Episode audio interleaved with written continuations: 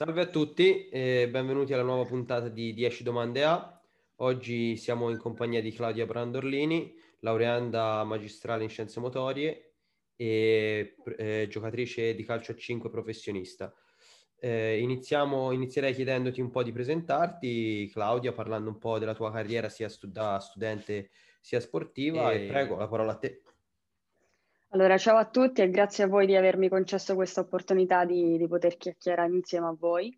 Eh, sì, io ho iniziato a giocare a calcio a 5 di, da quando ero piccola, diciamo che è una passione che è nata subito e ho avuto la fortuna di, attraverso diciamo, la, lavoro e sacrificio, di, di arrivare a, alla Serie A. E, diciamo che ho girato parecchio, diverse squadre eh, ho cominciato dalla, dalle squadre della mia città, dalla squadra giovanile per poi arrivare ecco, in Serie A col Montesilvano. Poi sono passata alla Lazio, Ternana, e sono andata in Puglia, adesso mi trovo qui a Firenze. Oh, e ho deciso quindi di, di, intraprendere, ho avuto la fortuna di vestire la maglia nazionale ho, e ho deciso anche di intraprendere eh, lo studio per quanto riguarda le scienze motorie e quindi di ampliare il mio bagaglio uh, sotto il punto di vista dello studio. Mi sono laureata a marzo dello scorso anno e ho deciso di, di continuare con la magistrale e nel frattempo continuo ecco, a, a giocare. Ok, senti, eh, chiaramente un percorso molto lungo, molto complesso, immagino. Proprio a questo proposito, eh, ti vorremmo chiedere, proprio dato che comunque eh, probabilmente lo hai fatto, no? Eh, pensi che comunque iniziando da molto piccoli in uno sport per arrivare a determinati livelli, come, come hai fatto tu, insomma, giocare in Serie A, vestire la maglia della nazionale, sia necessaria una, una specializzazione molto precoce oppure è, insomma, oppure è, è, molto, è più favorevole una preparazione più a tutto tondo per poi specializzarsi in età adolescenziale, puberale e quant'altro? Allora, secondo me è fondamentale iniziare sì da piccoli, però la specializzazione deve avvenire successivamente, nel senso è importante lavorare in maniera eh, in toto, insomma, cercare di, di coinvolgere tutto da, sia, quando, sia fino a quando si è piccoli, no? per poi specializzarsi solo successivamente, perché è importante acquisire alcune conoscenze, diciamo, motorie di base per poi avere una specializzazione nello sport che si decide certo. di, di, affrontare, di, di, di fare, insomma. E, e, per quel che riguarda invece la tua esperienza, tu come l'hai vissuta questa cosa? Perché chiaramente si sa che in tanti sport, soprattutto gli individuali, ma anche molto nel calcio, c'è una specializzazione abbastanza precoce, no? Tanto lavoro con la palla, poco lavoro. Il lavoro motorio passa quasi in sottofondo. Qual è stata la tua esperienza diretta, insomma? Sì, purtroppo è vero, succede spesso questo e si tende a specializzarsi in età, insomma, sin da, sin da quando si è piccoli, anche troppo.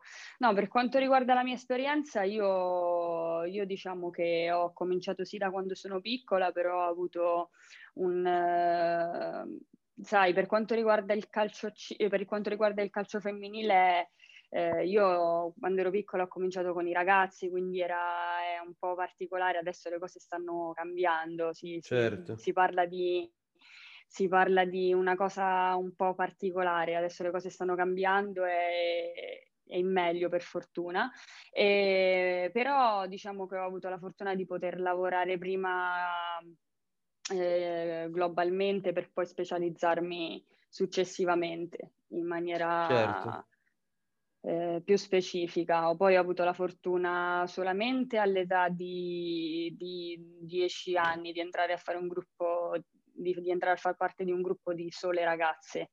Eh, okay. prima ho lavorato anche con, eh, con, i ragazzi, anzi sono stata anche abbastanza fortunata perché di solito dopo i 14 diciamo, diciamo che si entrava a far parte certo. di un certo. gruppo di sole ragazze.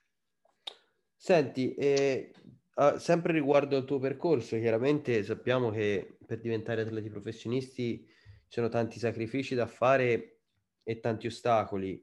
Eh, vuoi descriverci un po' quali sono le, le sfide o comunque eh, i sacrifici insomma che un, un ragazzo o una ragazza che si approcciano al mondo dello sport, magari soprattutto nel calcio al 5 o nel calcio, che si possano aspettare, insomma?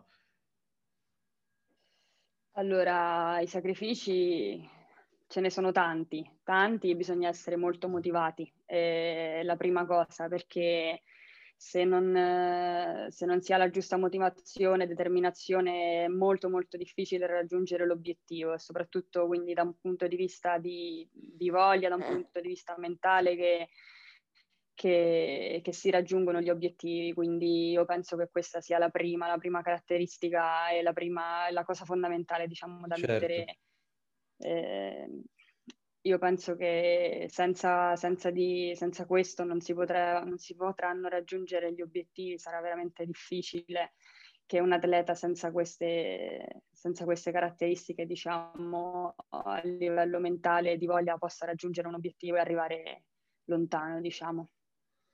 Certo, certo, certo.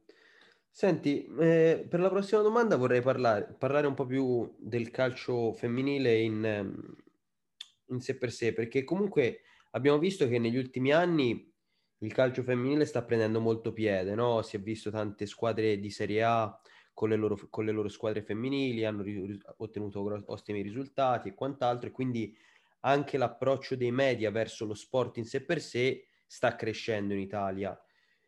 Dato sì. che tu sei appunto nel calcio a 5, si può dire lo stesso o comunque pensi che sia più snobbato rispetto al calcio? Cioè, come, come pensi sia visto ad oggi sì, in Italia un... il calcio 5 femminile?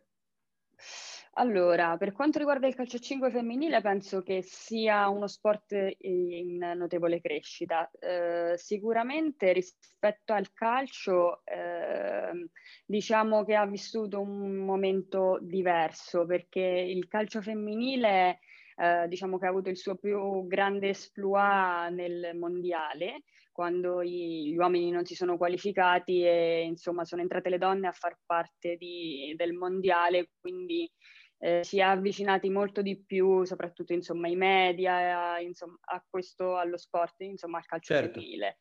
Purtroppo secondo me ci sono ancora molti, molti pregiudizi, ma tanti, purtroppo troppi, e non so se è vista come una, una sorta di, eh, non voglio dire sfida, però è visto con occhio critico, è guardato con occhio critico, con, eh, eh, viene sempre fatto un paragone. Secondo me eh, bisognerebbe, bisognerebbe, cambiare un po' eh, dal punto di vista mentale per avere una, una crescita diversa ma sicuramente piano piano si arriverà anche a questo. Per quanto riguarda il calcio, femmin- il calcio a 5 femminile è un altro sport, quindi il calcio a 5 è un altro sport com- certo. completamente diverso dal calcio e penso che, che sia uno sport ecco, che è in crescita ma ci vuole ancora del tempo. Ecco, il calcio, il calcio femminile ha avuto anche una grande fortuna che quella, è stata quella di...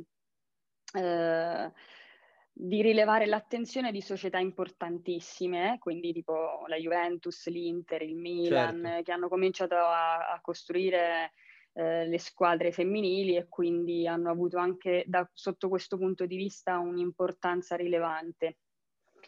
Però penso che, penso che piano piano anche il calcio a 5 possa, possa emergere in maniera, in maniera migliore. Eh? mi riferisco anche al calcio a 5 maschile, eh, perché secondo me è uno sport no, no, bellissimo che, che, merita e che merita più attenzione. No, no, ma infatti proprio a questo proposito ti volevo, ti volevo chiedere, infatti, se potresti descrivere un po' la situazione del calcio a 5, maschile e femminile che sia, in generale, comparata magari a qualche altro paese europeo o comunque non, o non europeo, insomma, indipendentemente dove magari si investe di più, c'è più copertura dei media. Cioè, ti faccio un esempio. Io, ultima, io negli ultimi anni ho lavorato con gli sport invernali, cosa che in Italia sì, sono coperti, ma sono comunque sport, tra virgolette, di serie B. Nessuno li segue così tanto, non ci sono mai in televisione, Però paradossalmente mm-hmm. se tu vai in Norvegia, in Norvegia chi fa lo sci di fondo viene pagato quanto un pilota di Formula 1 che è molto di più di quanto viene pagato un calciatore, è una cosa folle per noi, perché? Perché siamo cre- cresciuti in questo ambiente dove magari il cal- c'è il calcio, c'è qualche altro sport di squadra, ma poca roba, e quindi pensare a un sistema completamente diverso all'estero, chiaramente per noi è quasi follia, no? E per, proprio per questo, dato che comunque il calcio a 5 in generale si trova, come la maggior parte degli sport, si trova comunque in Italia offuscato dal, dal calcio, no? Come cosa ne pensi? Sì, e sì guarda, paese, insomma. Sono, sono d'accordo con te, nel senso c'è una grande differenza, per esempio, con la Spagna, dove ci sono alcuni club, per esempio il Barcellona, che hanno le squadre professionistiche di calcio a 5, ma anche per quanto riguarda i contratti economici e eh, e noi purtroppo in Italia abbiamo pochissimi sport che sono professionisti, parliamo del calcio fino alla Serie C, del ciclismo e del golf e tutti per quanto riguarda la, sono solo al maschile, il professionismo nel femminile non esiste purtroppo, non è ancora conosciuto in Italia. Eh, i, livello, ti parlo a livello di contratti, poi si, se parliamo eh, del professionismo in toto, alla fine io penso che quando si tratta di, eh, di massimi, ci, si, si, parla di massimi livelli, il professionismo è assoluto, alla fine non è che parlo un contratto, però eh, dal punto di, vis- di vista legale diciamo che non siamo esatto, non siamo tutelati. Ecco, la Spagna è molto avanti, soprattutto nel calcio 5 maschile. Sono Barcellona, Levante, Betis, che, insomma, che hanno squadre di calcio a 5 che investono molto di più, hanno contratti professionisti, da professionisti e, e dal punto di vista, come dici tu, dei media è seguito in maniera differente. E, diciamo che sono molto molto avanti e, da questo punto di vista. Spero che noi potremmo colmare questo gap e cercare di arrivare a livelli, a livelli insomma, come, come ci sono adesso in Spagna. Ma a questo proposito hai mai pensato magari di, di trasferirti o di magari provare una carriera internazionale? Guarda, mm, sinceramente no, perché in questo momento non è che non sarebbe una bellissima esperienza, no? Però in, in, Italia, per quanto riguarda il calcio a 5 femminile, devo dire che, che siamo messi abbastanza bene, diciamo anche paragonando con, con le altre nazioni, devo dire che non, che non, è male, che non è male, quindi eh, devo dire che sì, l'esperienza mi piacerebbe, però ci sono alcuni punti che forse forse mi, Ti mi trattengono qui in Italia. Certo, diciamo certo. così. certo. Senti, eh, andando un po' nel dettaglio riguardo la tua carriera, no? sappiamo che comunque hai vinto due campionati e proprio a questo proposito, no? una domanda che facciamo a molti atleti che, che fanno parte del nostro podcast.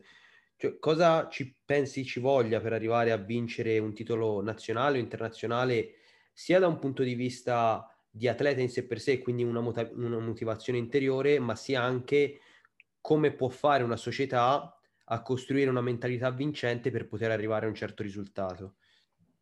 Allora, non è facile e, e anche se diciamo sulla carta sei la squadra più forte, è, è davvero complicato arrivare al raggiungimento dell'obiettivo. Fondamentale il lavoro, secondo me, dello staff, è assolutamente fondamentale che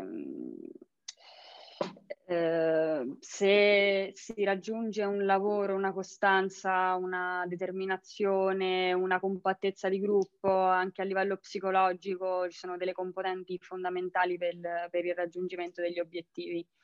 Eh, io penso che, che, non è mai facile arrivare fino in fondo e il, e il lavoro che ci vuole, cioè insomma il lavoro eh, merito di tutti, sia della squadra che insomma del gruppo e dello staff che lavora, che lavora per questo. Quindi eh, la, la, società anche deve, deve, mettere a disposizione dello staff e delle giocatrici, diciamo, il meglio per poter, per poter raggiungere gli obiettivi.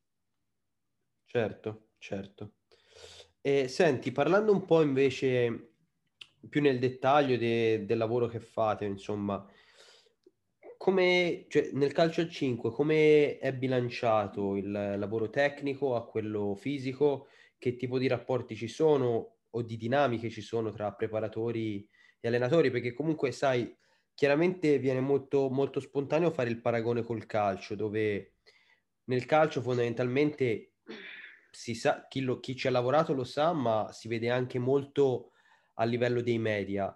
Fondamentalmente c'è sempre l'allenatore in prima pagina o comunque sul pezzo, mentre tutto il resto dello staff viene, tra virgolette, coperto no? dalla figura dell'allenatore e quindi anche, anche, quando si va a lavorare chiaramente è sempre l'allenatore che decide la maggior parte delle cose, magari ti lascia un po' di spazio, però non si parla mai di preparatore e allenatore, si parla sempre di un allenatore che, si, che ha il suo staff. Eh, hai pienamente ragione, guarda, purtroppo, cioè, purtroppo è così, dico purtroppo perché alla fine il lavoro dello staff, è, come ti ho detto un momento fa, è fondamentale e anche la sinergia, diciamo, di lavoro tra preparatore e allenatore è fondamentale per mettere gli atleti in condizione di poter esprimersi al meglio. E, e, ehm, la preparazione dal punto di vista atletico per un giocatore è fondamentale migliorare diciamo, le carenze che, che ognuno ha, quindi lavorare individualmente sulle proprie, sulle proprie, sui propri deficit, sulle proprie mancanze per poter poi cercare di migliorare anche la prestazione dal punto di vista atletico. Quindi è fondamentale anche la sinergia degli, eh, degli allenamenti, quindi eh, la concordanza degli allenamenti tra, tra preparatore atletico e mister, eh, sapere già il carico di lavoro ottimale da poter somministrare alle, ai giocatori durante la settimana per poter arrivare pronti la domenica. Eh, quindi queste sono cose assolutamente fondamentali, però è vero, è assolutamente vero che eh, tutte le figure dello staff vengono un po' ehm, offuscate, ecco, alla fine eh, non prese in considerazione in maniera adeguata, ma sono altrettanto fondamentali eh, per il lavoro e per il raggiungimento degli obiettivi. Certo. Senti, eh, riguardo, ti faccio l'ultima domanda riguardo la tua carriera. Dato che comunque sei molto giovane e hai già ottenuto degli ottimi risultati, no? Hai vinto due campionati, hai giocato in nazionale e quant'altro. Qual è stata, tra virgolette, la partita più bella, più emozionante che hai giocato? E quale sarebbe il tuo sogno nel cassetto per quel che riguarda la tua carriera da atleta? Allora, la partita più bella e più emozionante. C'è una partita che non, eh, che non dimenticherò mai, anche se abbiamo perso. È stata la finale scudetto che abbiamo giocato contro l'Olympus Roma. Eh, eravamo a Terni, la Ternana, e quella è stata una partita che non dimenticherò mai perché loro erano una formazione, diciamo, candidata alla vittoria e noi eravamo arrivati all'ultima gara, gara 3. La prima gara avevamo perso male pure. E la seconda ci siamo riusciti a vincere, a vincere in casa per portare tutto alla a gara 3. Gara 3 Purtroppo, purtroppo, è andata male, ma era una, una partita che non, non, dimenticherò mai. Forse il più grande rammarico che, che ho eh, della mia carriera. Per invece ora, il dai. mio sogno, per ora, per ora, no, no, poi per fortuna sono arrivati anche degli obiettivi, dei raggiungimenti degli obiettivi importanti, però è una partita che, che non dimentico.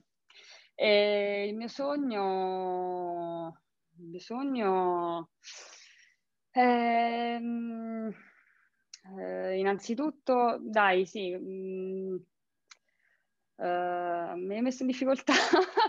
no, il mio no, perché sai, per molti atleti professionisti, per molti atleti professionisti che comunque sono ad altissimi livelli, ma magari ancora non hanno, non hanno mai vestito la maglia della nazionale, chiaramente già quello diventa un sogno, no? Per te che comunque sei molto giovane, hai già raggiunto la maggior parte sì, di queste cose, ti chiedo cosa c'è dopo.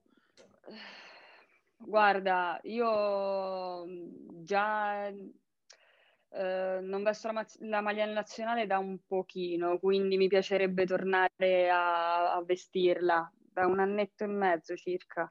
Quindi, quindi, mi piacerebbe, sì, magari tornare a vestirla e raggiungere qualcosa con la nazionale. Qualche obiettivo con la nazionale, sì, mi piacerebbe certo. questo, sì. Senti, ti faccio l'ultima domanda, Claudia. E, dato che comunque sei, sei laureata triennale in scienze motorie e stai facendo la specialistica, questa è una domanda che crea un sacco di dibattito, ma lo ha sempre creato. Fondamentalmente, dato che tu sei arrivata a questi livelli e stai entrando comunque nel mondo della preparazione o quel che sia, pensi che aver giocato a determinati livelli sia fondamentale o meno per essere un buon preparatore o allenatore? E soprattutto ti chiedo di scindermi un po' questa dualità, no? Cioè, un giocatore spesso e volentieri, un ex giocatore diventa un allenatore, un tecnico. Pochi sì. diventano preparatori perché c'è da studiare per un motivo o per un altro. Sì. Secondo te, qual è la, il tuo punto di vista al riguardo? Allora, eh, tu mi chiedi se per essere un, allenato, un buon allenatore devi essere, un buon gioca- devi essere stato un buon giocatore o un giocatore. Uh, ci sono, sì, come dici tu, teorie contrastanti.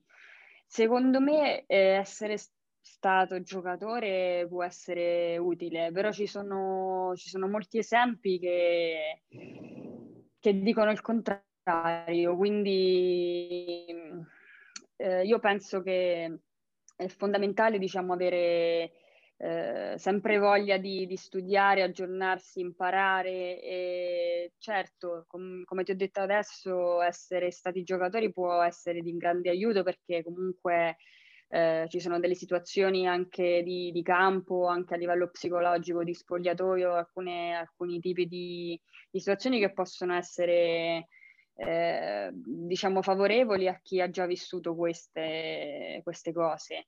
Però, però non, secondo me non è un... Uh, non è una regola, ecco, non, non è, è una regola, non è un requisito, secondo me sì eh, se si ha la, la, la, fame, la voglia di raggiungere un obiettivo e insomma si studia eh, in maniera impeccabile, ecco, ma questo ti parlo sia se sei stato giocato o meno, perché alla fine se sei stato giocatore e poi eh, non hai le non ti aggiorni, non hai le qualità, non hai alla fine io penso che la cosa fondamentale sia sempre quella di, di stare sul pezzo, aggiornarsi, studiare questo. Certo. E la domanda che mi hai fatto sul preparatore? Scusami. Eh, no, ti chiedevo appunto, dato che comunque tu sei intra- hai intrapreso il percorso in scienze motorie, cioè qual è, cosa pensi di fare tu, Claudia Brandorlini, una volta che la tua carriera come giocatrice è finita, dato che hai, avrai chiaramente entrambe le competenze, sia per poter fare il tecnico, sì. sia che per poter fare il preparatore, quale delle due figure pe- sceglieresti e se ci hai mai pensato ancora, perché comunque sì. sei giovane e, sì, e sì, io sì. No, no, no, io, io sinceramente preferirei prendere la strada del preparatore atletico, diciamo sono, vado controcorrente, vado controcorrente però eh, so che, che, c'è un altro tipo di lavoro, eh, di studio dietro, però eh, mi piacerebbe intraprendere questo tipo di carriera. Eh, diciamo che mi piacerebbe di più. Va bene Claudia. E niente, le, le domande sono finite. Io ti ringrazio per, per, quest- per questa chiacchierata e sper- magari in futuro faremo, se vincete il campionato, insomma, alla fine di questo campionato magari ci riaggiorniamo e ci racconti un po' com'è andata. Va bene, eh, grazie a voi, è stato un piacere poter condividere del tempo con voi e mi ha fatto piacere. Eh, l'obiettivo di questo campionato è la salvezza, quindi sicuramente non lo vinceremo, okay. però, però, mi fa piacere se... Se, se fate bene, dai, sicuramente. Sì, sì. Va, Va bene. bene. A presto. Ti ringrazio. Ciao Claudia.